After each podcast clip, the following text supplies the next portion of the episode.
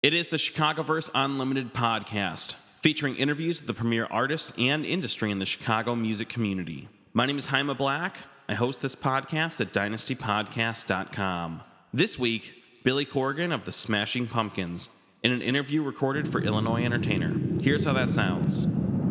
Jaime Black here for Illinois Entertainer and Dynasty Podcast, and I'm here with Billy Corgan of the Smashing Pumpkins. How are you doing, sir?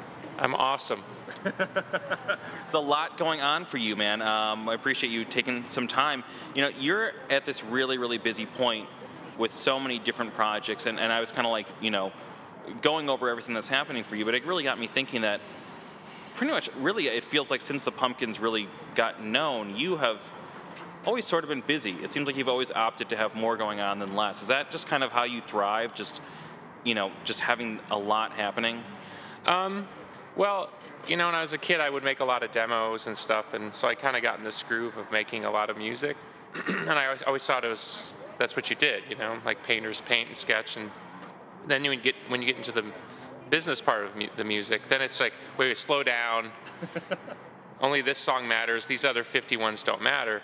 And then, of course, in the middle of the sort of Pumpkins uh, first era, um, we had a lot of success with B-sides and stuff like that. Then they loved, then they, oh, more, more, more. So then it was like, then I got sort of cranked back up into working. And and then uh, when things didn't go as well, then it was almost like people were like, wait, you're putting out too much. And then so I, start, I started shelving albums. And um, so it's more been my relationship with how the world uh, uh, takes in information.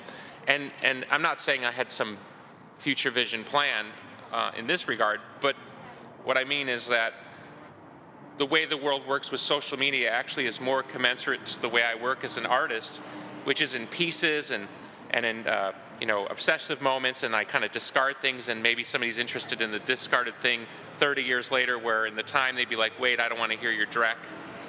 Now they want to hear the melancholy Drek or something. You know, it's, it's kind of weird because as an artist, I just always produced all this work product, is what they call it in art. So um, maybe now with social media, there's this kind of rhythm where it's like, you know, the work product from 90, 1994 meets the the new release of 2014 meets the social media moment over here. Like maybe it's all kind of adding up into, into the right bits and squares. Uh, Maybe that makes some kind of sense. No, it does, you know, because I saw that there's like so many things on deck that it, it looks like you want to kind of produce going forward over the next months or years, you know, from like basement tapes from the 80s to, you know, just so many different things. So, yeah, I think it really does match the kind of climate of where we're at now, where before like one album every two years was enough, and now it's like, you haven't released an album since Tuesday. What are you doing? Yeah, and unfortunately, um, the main part of the public is very quality driven, meaning if it's not a single, if it's not the greatest thing they've ever heard, and they're not having the greatest day of their life, it's not really worth their while because there's obviously so much pulling at their attention, and I'm in the same position as a consumer. So um, maybe I've kind of found a better way to balance those forces where my expectations are set. So, for example, when I release an album like Aegea, which is experimental synth recordings from 2007, I'm not trying to go out there and hype it to the sky. I set it on the website, I sold it who wanted it, and then that's it. Other people said kind of got, interested and came from the outside. Well, what is this? What are you trying to do? But I'm not promoting it like I would promote, say, a, a Smashing Pumpkins release. So it's kind of interesting because now I'm on the opposite end where I'm, I'm actually downplaying certain things because I realize that you don't want to throw everything into the mall. Where when I was younger, I would kind of always get offended, like, "What do you mean you don't want to hear my weird, you know, album?" um, now I now I kind of get it. Yeah. You know, I know that you kind of documented this on the website, on the new Smashing Pumpkins website, which is very informed and plugged into what's happening. But you just finished the, you know, one of two new albums that are in the works for the Smashing Pumpkins, Monument, Monuments to an Elegy. Kind of how was that experience, you know, now that it's over, you know, kind of looking back at it a little bit, how did that experience go for you?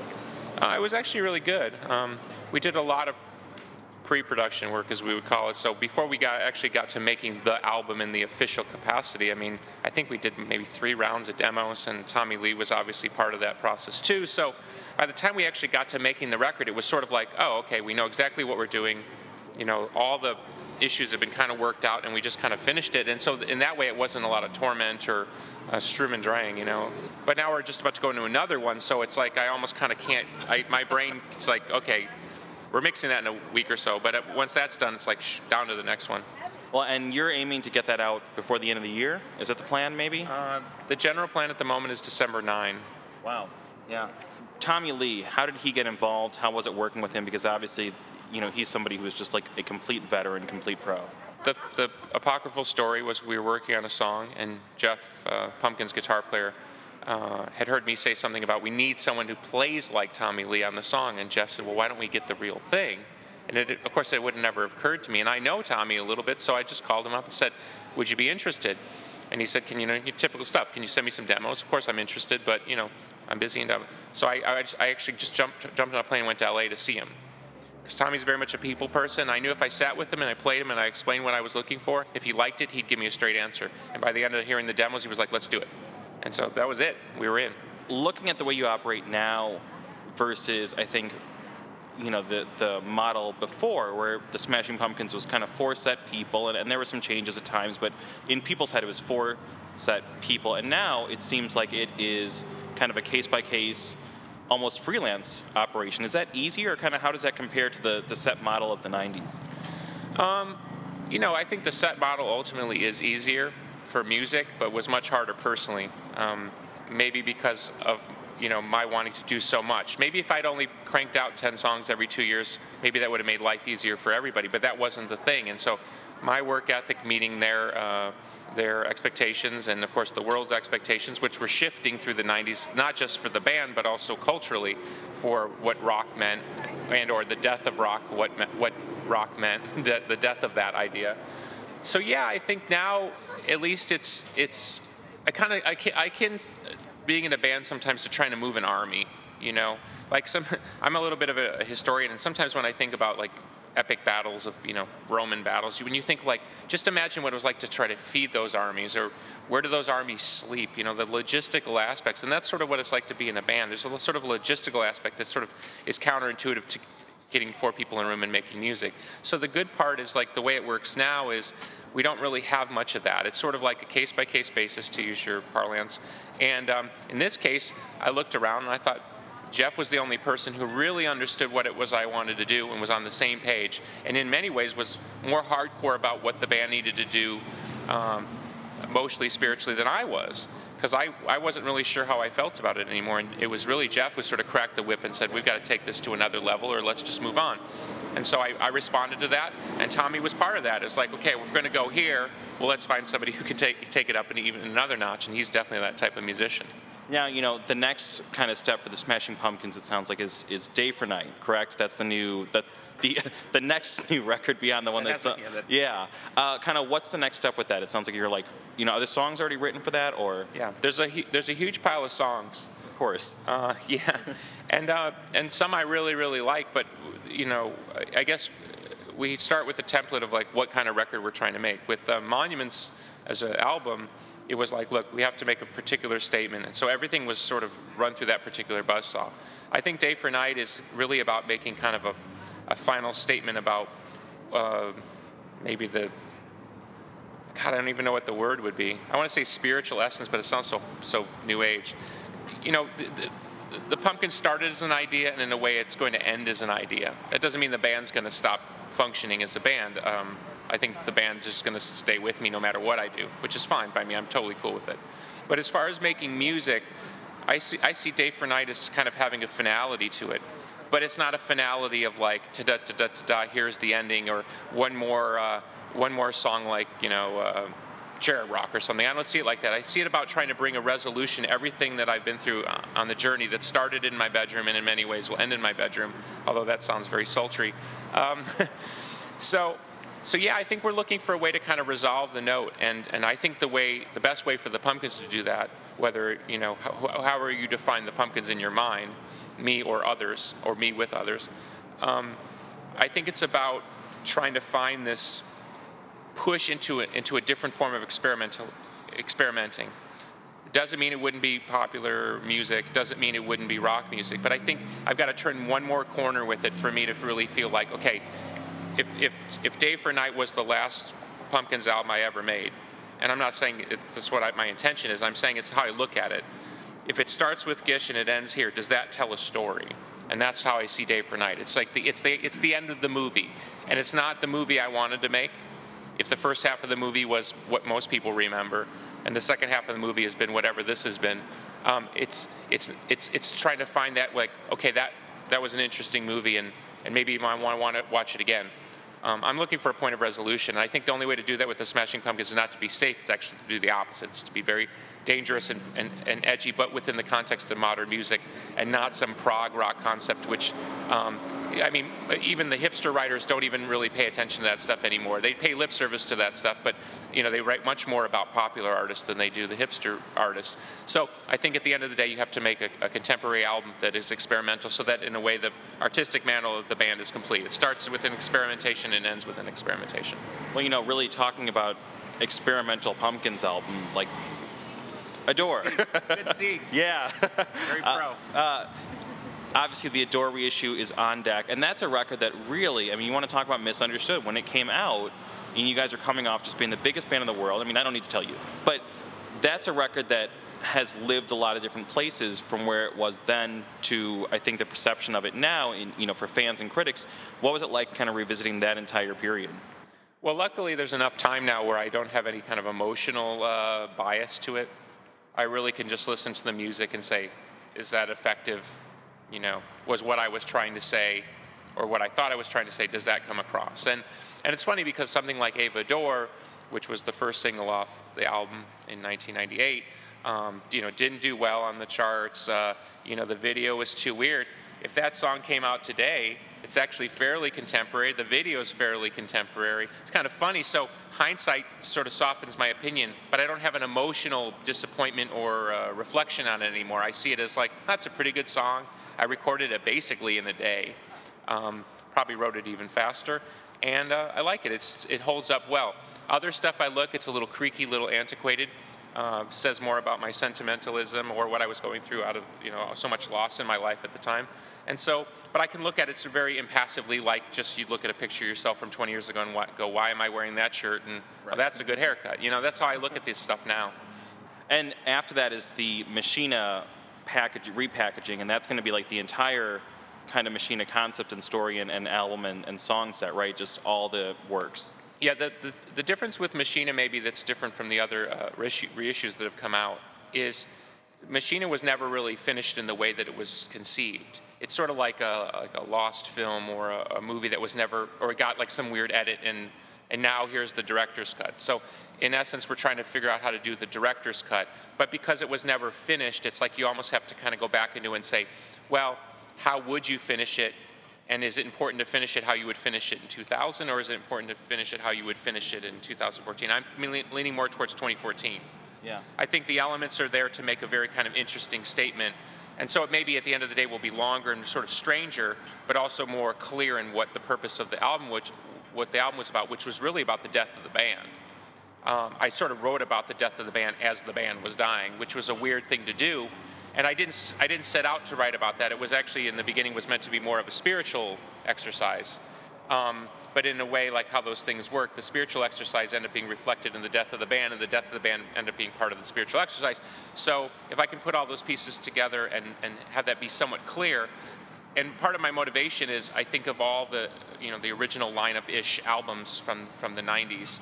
Uh, Machina is probably the one that's most misunderstood in terms of what it was meant to do and what it actually did do because of the the turns in music, the turns in my public perception at the time, which were you know poisonous and, and which I played into. I, I found something the other day, and it was like some quote for me, and I was like, wow, I was really playing this character. I really went there, and I never actually told anybody in the press that I was playing a character, which would you know again fits perfect in the cosplay world of today. But at the time, it was very strange. Why would you play a character of yourself?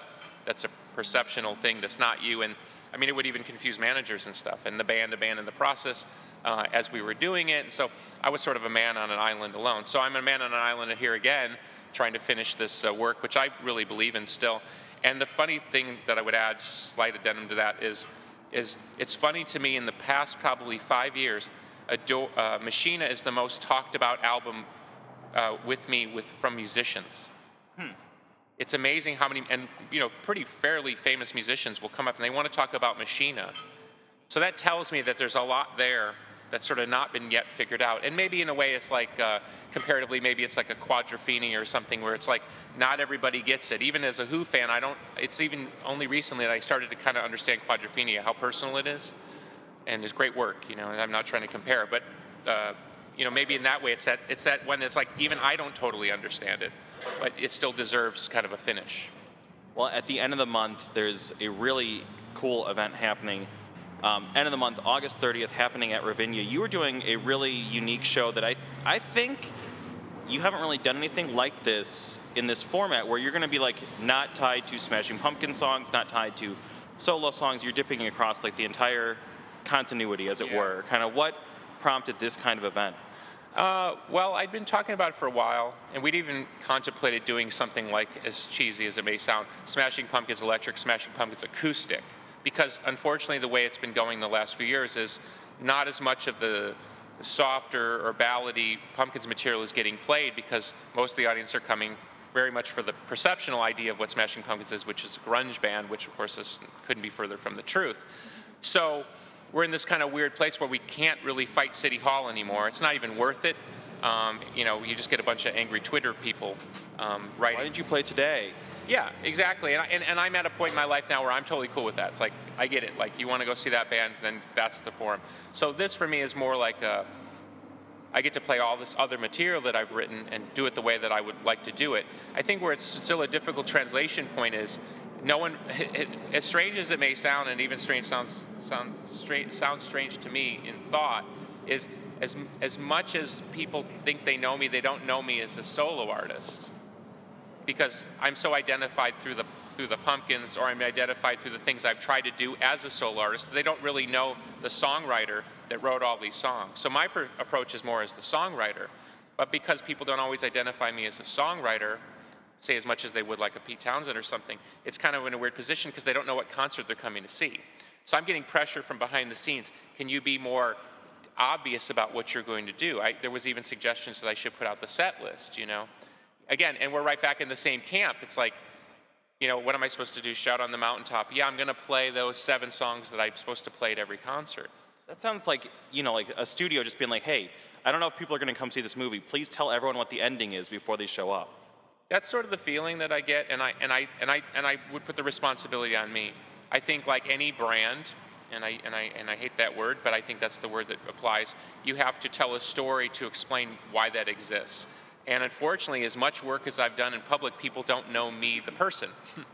they think they do, but they don't because I've always hidden behind different personalities. So to actually go out and say, I'm a songwriter, here's an overview of my work, you know, me cherry picking through it in the way that I want to tell a different kind of story than I would say within the context of the pumpkins, people don't know that story. And I haven't given them that, so maybe this is the beginning of that. But at this early point, it's a hard translation because they don't really know, and they just wanted to fall back to the pumpkins. And when I have these stupid phone calls with you know people you can imagine, the idea is, well, then then you should have told me you wanted to call it Smashing Pumpkins, and I might as well just get it. You know what I mean? Why don't we just do what everybody wants? It's that weird thing, like you step outside the door and then suddenly you're expected to do the thing you're known for, but you didn't bill it as that. So why are I, I can't follow this anymore? Well, you know, with this event, I mean, I've, I've seen kind of discussion that it sounds like there might be like Zwan songs, solo songs, all these different things. What was it like kind of revisiting this material that, at least publicly, it does not appear you've really like kind of contacted and connected with for a long, long time? Um, funny thing is, I actually kind of pay more attention to the material behind the scenes than maybe I would publicly because I've been, you know, I've cast myself back into the pumpkin role for seven or eight years now. So yeah, I'm pretty familiar with Zwan songs I would want to play and are still close to me. What I feel uh, have stood the test of time, and some solo stuff and some unreleased stuff, and so it's cool. It's a it's an interesting vibe, and uh, Jeff and I have been working hard to try to kind of define how to move the show through, you know, because it's like because people say, well, is it acoustic? It's like kinda, you know, because if you say rock, then we're right back in the same boat. You know, if you say, well, we're going to have electric guitars, then the expectations is, you know, there's a there's a fuzz pedal not far from the end of that. So it's it's a difficult sell for us, um, but I definitely feel really good, and I've played enough, you know, solo stuff to know people are generally surprised at how different I sing. Um, they're generally surprised that there's all these songs that they don't know that are fairly high quality songs. So I feel really good about the quality of the show. I just think from where we're standing right now to that to the actual moment of being on stage, We're still trying to figure out how to explain to people what it is without actually saying, this is what we're going to play. And maybe at the end of the day, I may have to actually say that because maybe that's the only way to explain it. I don't want to. I, I think shows should be somewhat like a surprise. I don't want to go see the movie if I know what the ending is, but maybe in this case, I'm going to have to explain because. Um, but even then, if I if I if I tweeted out the set list right now, I still don't think people would know what the show's like because not every song's going to be played the way it was played. Like if you play a Zwan song, we're not necessarily going to play it the way that Zwan played it, or we might be more like the Djali Zwan swan, sound, which was more kind of uh, folky. So um, even then, it's a bit of a clusterfuck. Well, you know, final question. I know you got a lot going on. There's there's so much happening in the world of Billy Corgan right now. What's the best part of everything that's that's going on for you right now? Because there is so much happening, and, you, and you're operating kind of at such a high frequency. I think the best part is, um, and this is something I've been sort of warbling about for a long time, is you're finally seeing now, and I'm seeing it personally. Let's call it peer-to-peer artist to commerce models, where it's okay for an artist to sell something if the artist in particular can set their expectations. So something like Aegea, I was able to say, I want to release this. I designed it my own way. I set up a system by which to, to, to, to sell it, and it's been great. It hasn't been perfect. We're learning, you know, how to do it better. But to, sell 1,000, you know, or 900 online and have say some for the tea house, great. I mean, what a great, pleasurable experience to be back on the DIY end of here's my music, here's what I want to do. And I'm not like down at the, you know, the alt station saying, why aren't you guys playing my weird, you know, synthesizer song? I get it. It's like, it's meant for a particular context. And I think I've also figured out that not everyone who's a Pumpkins fan is a Zwan fan, and not everyone who's a Zwan fan is a synthesizer fan. You know, there's, you've got to kind of modulate your message. But the great news is, and if it's, it's happening for me, it's going to be happening for every artist soon, is once they figure out how much power they actually have, everything's going to turn upside down very, very quickly. Even, and let me ramble about this for one second. Even look at the festival model. You have at this point, I think, over 100 corporate festivals in America, uh, and and I'm hoping to you know play a bunch of them next year. Once the artists start to figure out how much power they actually have, and how much corporate money is being exchanged that isn't necessarily on the books, that's going to be very, very interesting because as you saw recently uh, with the festival we had here in Chicago, there was a certain level of complaint that maybe the headliners at the festival weren't necessarily legit headliners and oh, but they're selling the tickets before the lineups are. There's there that tension that's being created because in the past 10 years in music, you haven't seen a, a, a tremendous amount of headliner artists being created. You have you see a lot of popularity, but the idea that you can hold 60,000 people in a field at the end of a long day when you've only got maybe one or two famous songs is a tough gig for anybody, right? So you're seeing this weird thing where it's like the festivals are protecting themselves, and at some point the artists are going to start saying, well, if you don't have artist A, artist B, artist C, artist D, I'm not necessarily in that category, but there are artists that are certainly have more power than I do. Once they start figuring it out, it's going to be interesting. Are they going to start doing their own festivals, or or are they going to break away from the festival model and set up a different kind of model where it's like, you know, I don't want to name any names, but maybe they set up a destination model themselves where uh, three days a week. In this particular site, it's so and so's festival, and you'll travel to God knows where because you want to participate in their version of it. I, I think that's going to change really quickly here. As, this, as, this, as there's this power shift where the artists are going to realize that they're ultimately the producer. Because there's still that shift there where the, the record label still kind of runs certain things, the radio station still run things, the festival still runs certain things, and I'm still a participant, so I'm not complaining on that level. But at the end of the day, it's something I've been harping on for over a decade. The artists have so much more power than they realize. And once they actually kind of collectively figure it out, everything's going to invert very quickly.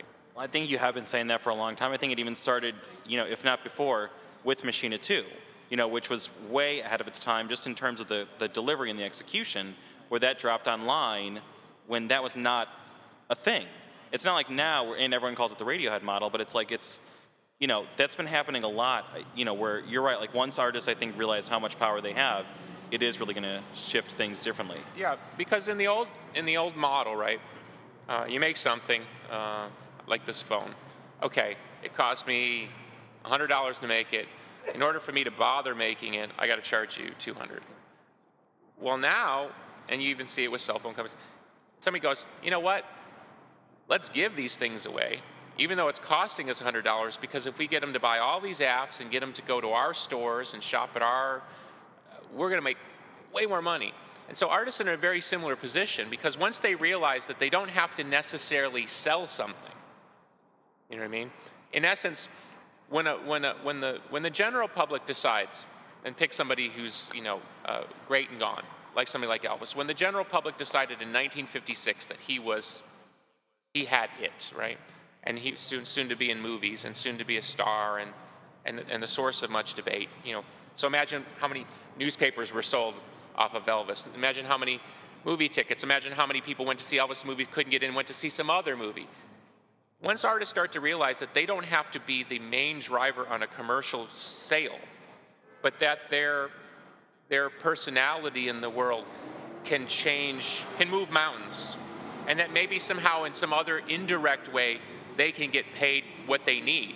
Maybe even some, there will be artists that say, you know what, I just want to have a nice little house and I don't need to make any more and, and, and, and not be a charity artist, but they're, they're, they're going to put their efforts into creating new businesses or launching new labels or launching their festivals. And maybe you'll see artists that say, I'm going to have my own festival and they're going to declare to the public, I don't want, I want a zero profit festival. And that artist will suddenly get four times bigger because everyone's going to be like, wow, how cool. Yeah. So and so put on this sheet of paper exactly what everything costs not, there's not even any profit here. I get to go have three great days. I love that artist forever now, and, and it'll create different relationships, different loyalties, different opportunities. As, as these material constructs break down, art can go back to doing what it's meant to do, which is inspire, promote, uh, break down boundaries, and get artists out of the servile position of saying, hey, please buy my piece, piece of plastic and then have somebody basically argue with you why your piece of plastic isn't worth as much as a latte. You know, which gets into a really weird position and turns artists into shills. And most artists, being somewhat phony on some level, are very bad shills. And then that makes them sort of look kind of greasy. Right. You know, and I and I think and I can say this because I'm a little older now. I think it's very easy to look back through my musical life and see where I felt uncomfortable at all those different stops with being a shill on some level, on a prideful level, of course I wanted it to sell because I wanted to win, I wanted to dominate, I wanted to be on TV and or on the magazine cover. It's a normal thing, you know, because it means you win, capital letters. But I was uncomfortable with the exchange. And so now you see this whole crop of artists coming in where maybe that exchange is not as vital to them. Social media being the first kind of, let's call it, weak version of that, which is I'm more interested in getting likes than I am in getting sales. That's all fine and good until they're about 30 and they're back working, you know, at dad's hardware store because they didn't make enough to, to continue to be an artist. And that's one message I, I, I'm fighting for publicly is artists must, of course, first and foremost be in a sustainable model. And there must be, an, uh, whether it's the public or the media, there must be a sympathetic chord there that allows them to be functionally, um, conti- you know, to let them be functional, continue to be an artist you shouldn't have to sort of apologize right. for wanting to uh, be a capitalist. But there is a model that's coming, and that's what I'm saying about some of the stuff I've been able to do through Zuzu's and stuff like that. There's a model coming, it's, it's the very faintest glimmer, where you're going to be able to do peer to peer stuff. And that opens up this incredible opportunity uh, for different relationships and different things where maybe it isn't about 10 songs twice a year. It could be a song a day, it could be a song a 45 minute song when you fucking feel like it. And isn't that ultimately what, spiritually, what people resonate in artists more so than, hey, I like that song? Because I like that song ultimately serves somebody else. It really doesn't serve the artist. And think of how many artists, let's say they had two hits in their musical career, and it's 20 years past the date.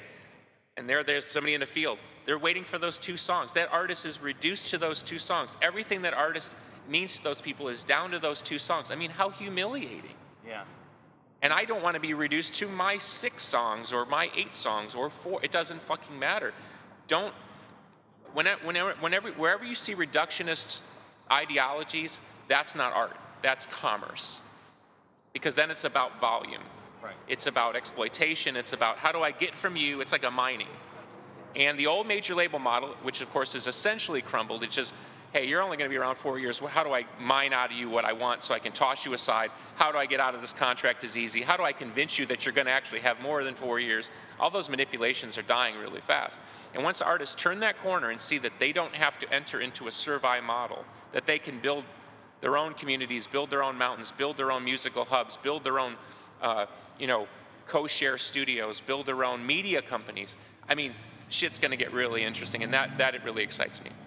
Well, I, I think you've really, I think you've really tapped into that model, man. And I think it's been something that you, as an artist, have been building towards, kind of finding where you're at for a long time. As somebody who, you know, both in the media and as a fan, has really seen kind of all the different stages that have happened. It's like I think you've been building towards this point in your career for a long time. It looks like, and I, I think it's exciting that you're here and that you're able to really finally unlock so many things and, and put so many things out and be activated and liberated. So I, I think it's really exciting to see, and I'm really just captivated to see where it goes from here.